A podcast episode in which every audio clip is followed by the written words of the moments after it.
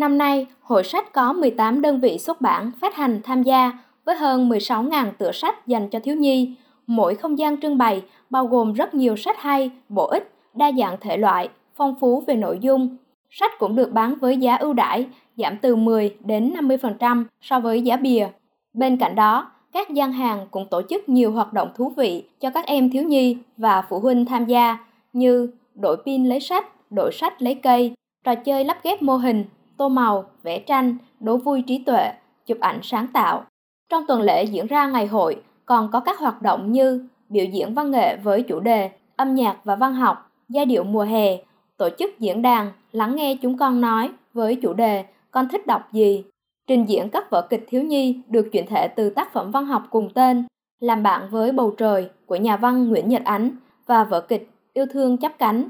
Đến với hội sách, Lê Ngọc Thiên Kim, học sinh lớp 6 trường Trung học cơ sở Tân Phú, chia sẻ.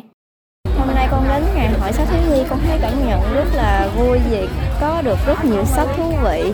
và được giảm giá sách, được đọc nhiều sách. Con hay đọc về khoa học, con hay nghiên cứu về thế giới động vật. Theo con thì sách sẽ giúp cho ta có nhiều kiến thức hơn và sẽ so sánh tâm hồn cho chúng ta.